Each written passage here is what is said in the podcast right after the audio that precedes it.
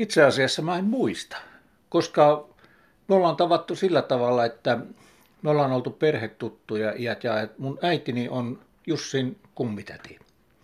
Ja sitä kautta meillä se yhteys on ollut, että itse asiassa mä en muista, että koska me ollaan tavattu ensimmäisen kerran ja koska me ollaan nähty ensimmäisen kerran, mutta tuota, et, et, aina silloin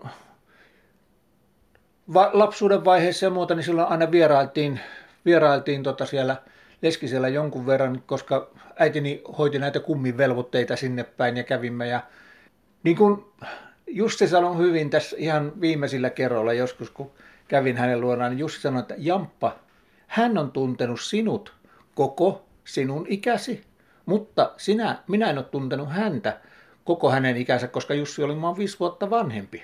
Niin, mulle tuli tämmöinen mielikuva, että sä oot ollut sellainen pienempi poika, mä, joka mä siinä olin, on joo, joo, ja siinä vaiheessa vielä, kun se Juankoski Comein jengikin täällä Juankoskella oli, niin mä olin siitä jengistä niitä kaikkein nuorimpia.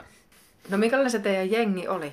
Meitä oli parhaimmillaan varmaan reilu 20 ihmistä, jotka pyöri. Että itse asiassa tämä Juankoski Come laulu on minulle paljon paljon laajempi porukka, kaikki ne niin ne tuttuine ihmisinä siinä, sen, siinä ajassa kuin mitä, mitä, mitä siinä laulussa mainitaan. Ja silloin elettiin 60-lukua. Ja silloin Vai? lähettiin 60-luvun lopulla liikkeelle ja 70, 70-luku silleen, että se oli sitä, että mä oon vuonna 70 30. päivä joulukuuta täyttänyt sen 15 vuotta. Silloin, silloin jo Jussi oli sitten jo siinä vaiheessa jo Tampereella opiskelemassa, kun hän lähti sitten heti ylioppilaskirjoitusten jälkeen Tampereelle. Ja Sä oot kyllä aika nuorena poikana siellä seilannut mukana. Kyllä, mä olin aika nuori poika siellä mukana ja, ja miten se nyt sanotaan, siellä variksen poika tuulessa oppimassa sitten mukana, mukana siellä porukan. Mutta tuota, se, että mä en ollut huonossa porukassa. Se oli semmoinen porukka, että se oli vähän niin kuin talvisodan henket kaveri ei jätetty. Että siellä huolehdittiin kavereista ja eikä meillä ollut mitään semmoista, mistä olisi suuresti edes pitänyt huolestua. Että se oli aika tämmöinen, aika hyvä porukka silleen, että tuota, mitä nyt ne tapahtumat oli, että me liikuttiin yhdessä ja touhuttiin yhdessä. Aika pian tuli sitten se soittohomma siellä jollakin tapaa mukaan, että mm. Jussi kantoi kitaraa ensin mukana ja sitten vähän aikaa seurattiin ja hyvin pian sitten ruvettiin itse itse siinä niin kuin ottamaan, uskaltautumaan ottaa kitaroita esiin. Ja...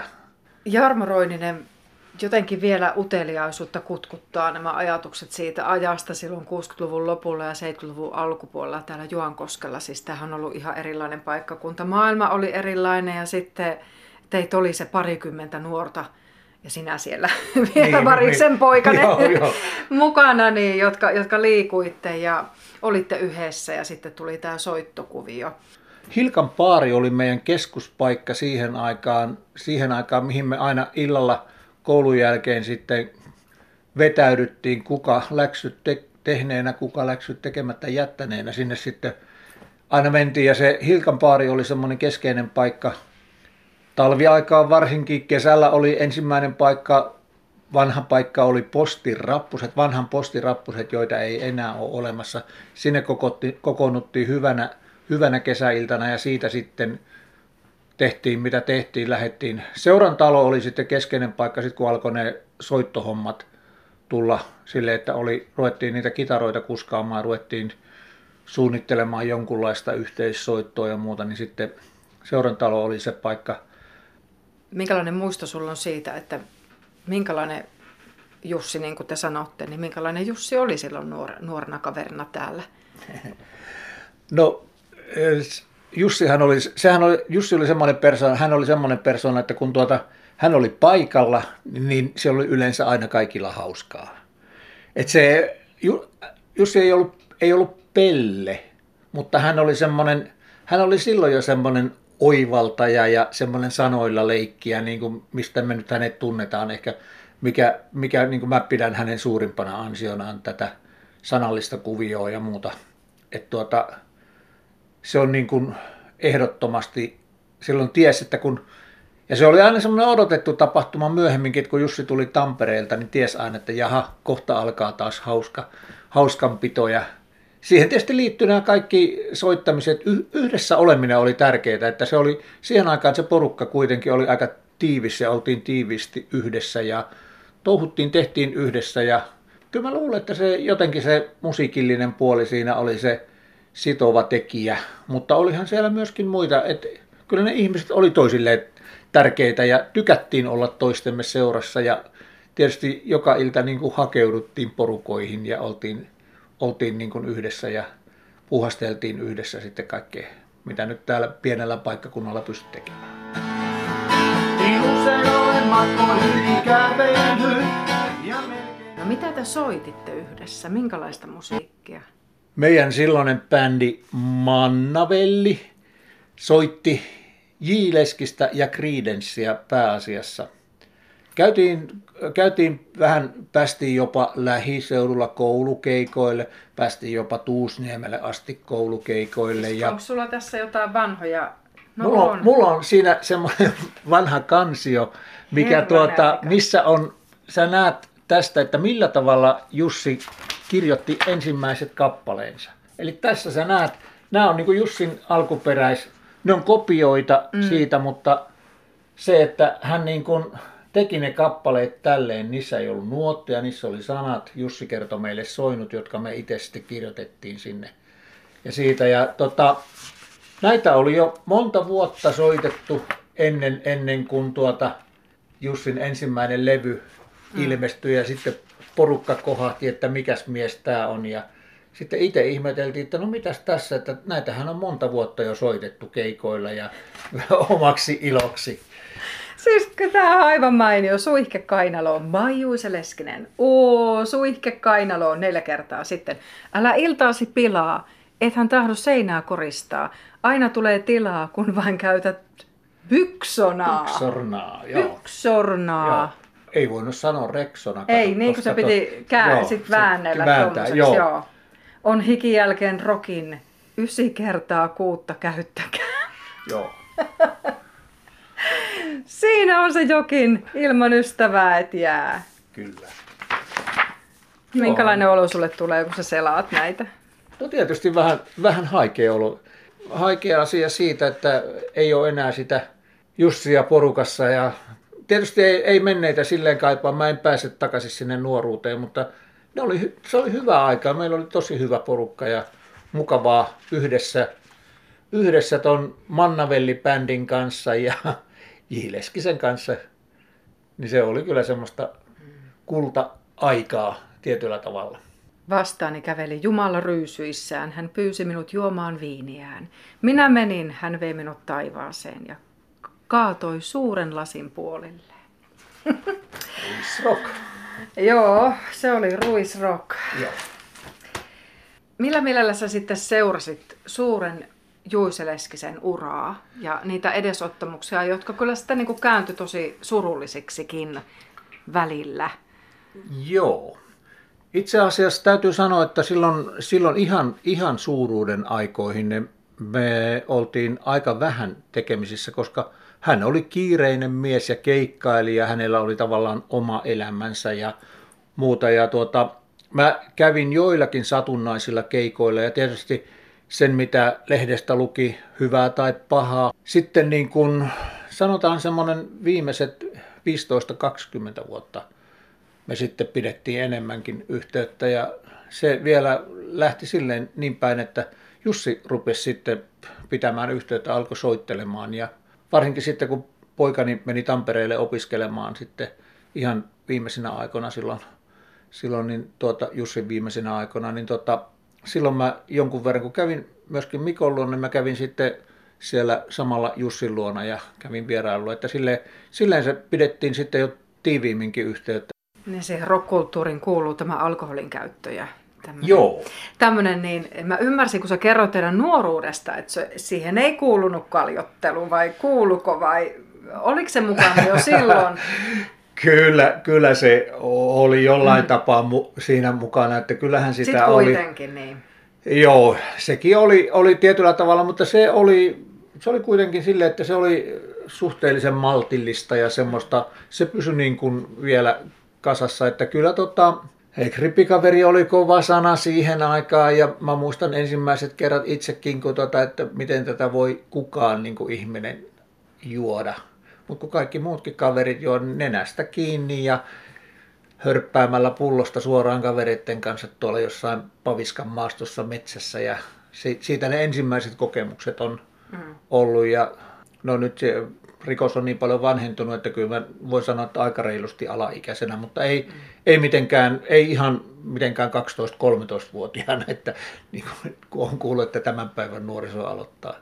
Sen verran mä oon jossain, jossain tuota, keikalla päässyt tähän mukaan tähän hommaan. Aikoinaan se oli 80-luvun alkupuolella oli Kuopiossa tota, Jussilla ja silloisella bändillä, oliko se nyt Slami vai Grand Slami sitten, keikka sitten tuota jäähallilla.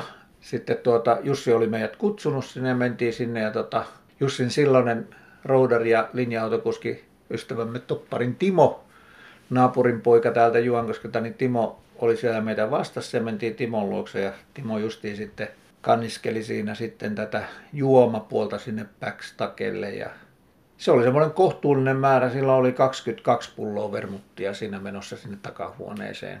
Mä sitten kysyin Timolta, että no minkäs moinen, millekä ajanjaksolle tämä on niin tämä 22 pulloa. Niin sanoin, että no se on tälle illalle, että eilen hän oli Joensuussa, oltiin keikalla, siellä hän hanki 22 pulloa vermuttia sille Joensuun keikalle. Mm. Et jotenkin itsestä tuntui aika hurjalta määrältä, mutta ottaen huomioon sitten, että meitä siipijengiäkin sitten kyllä siinä oli ihan kohtuullisesti mukana, mukana ja, ja siitä sitten nautittiin tästä rock-elämästä täysin siemauksin siellä takahuoneessa. Ja muistan kyllä, että tuota, silloisella keikalla soittamisessa pojilla oli pikkusen hankaluuksia, mutta kyllä he klaaras senkin keikan sieltä kuitenkin ihan, ja porukka oli ihan mukana kuitenkin.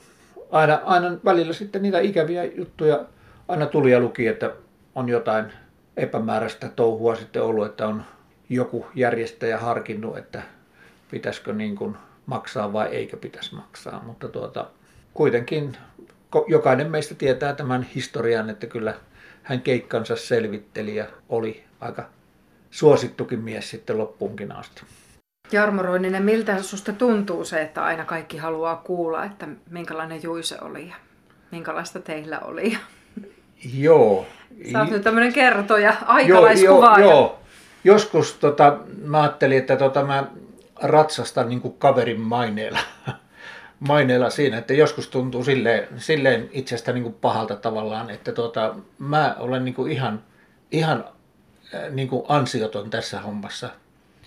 Että olen ollut vaan mukana elämässä sitä elämää silleen, ja sitä kautta, että tuota, et, niin kuin, et, et, varsinkin siinä vaiheessa, kun Jussi kuoli, rupesi ottaa kaikki lehdet yhteyttä, että mun puhelinnumero oli löytynyt jostain ja mitä yllättävimmiltä suunnalta tuli yhteydenottaja silloin. Ja sitten tota, tämän Seppo teki Kepposen eli Kukkosen Sepon kanssa jossain vaiheessa sitten kun näitä oli ihan riittävästi, niin sitten teimme Sepon kanssa yhteisen päätöksen, että nyt riittää, että tota, et, et, me ollaan ihan tavallaan niin kuin silleen kuitenkin silleen ulkopuolisia, että nämä ei ole meidän ansio. Mutta tietysti mä ymmärrän sen, että ihmiset haluaa tietää sillä hetkellä, koska kuitenkin on semmoisesta persoonasta, kun Jussi oli, niin kyse, niin totta kai kaikki semmoiset asiat kiinnostaa ja muuta, mutta tuota sitten se tuntui itsestä niin kuin vähän tavallaan pahalta jotenkin, että...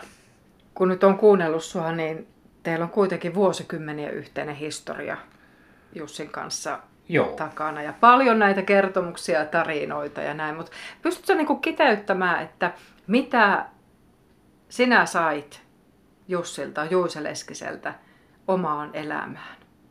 Kyllä mä luulen, että sen kaveruuden ja ystävyyden lisäksi mä sain tämän soittoharrastuksen kuitenkin. Sieltä se lähti, mun isä on käynyt keikoilla. Silloin kun mä oon pieni poika ollut, mä oon odottanut isää keikoilta – kotiin, että se on silleen, silleen verenperintönä ollut mulla, mutta tuota, kyllä se on niin kuin Jussin ja hänen laulujensa myötä niin kuin tullut se homma sille, että sitä on nyt jatkunut ja edelleen käymme keikoilla ja Jussi laulattaa, järjestää meille keikkoja edelleen, että hänen laulujansa kysytään varsinkin täällä Juankoskella ja tässä tällä alueella.